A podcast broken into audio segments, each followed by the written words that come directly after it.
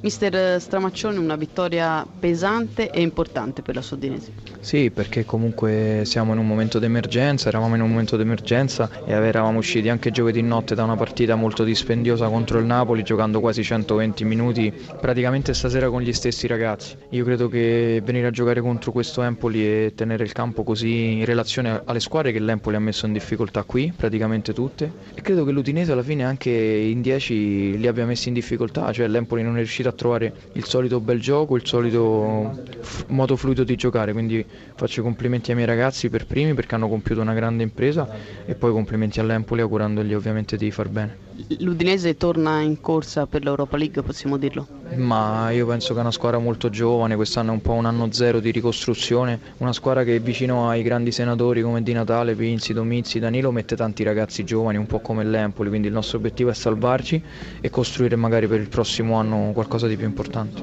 Oggi cosa le è piaciuto di più della sua squadra? Ma mi è piaciuto il carattere, onestamente anche in un periodo in cui siamo un po' sfortunati con gli arbitri, e dico sfortunati perché sono sicuro che il signor Gherzini che ha arbitrato benissimo non abbia visto bene negli episodi loro hanno, diciamo, hanno saputo reagire no? perché sai quando ne, ne hai 3-4 di fila puoi anche cadere in un nervosismo che non avrebbe prodotto niente quindi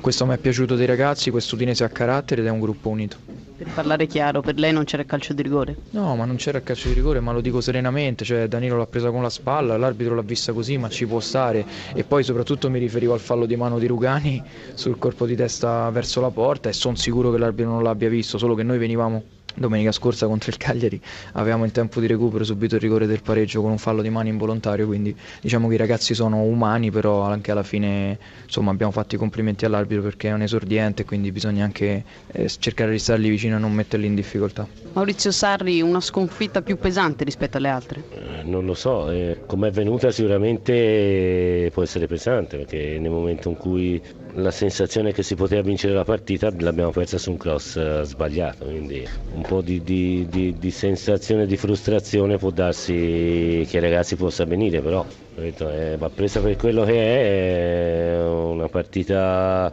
in cui abbiamo fatto un po' di fatica all'inizio, poi l'abbiamo rimessa a posto, sull'1-1 abbiamo avuto un paio di palle gol, è sembrata dalla nostra parte e poi purtroppo l'abbiamo persa su, su un cross eh, che ci ha finito direttamente in porta. Quindi ci dispiace, però poi l'unica cosa da fare è ripartire con la stessa serenità e la stessa convinzione di potersi salvare che avevamo prima. Chiederà alla squadra di non guardare la classifica? Ma tanto guardarla o non guardarla penso sia la stessa cosa, cioè, mh, più che altro non, non sono le sensazioni e non devono essere un diva che nel senso una settimana siamo salvi e una settimana siamo retrocessi. Purtroppo ci sarà da lottare fino alla fine e ci salveremo, io sono convinto che ci salveremo, però ci salveremo all'ultima giornata.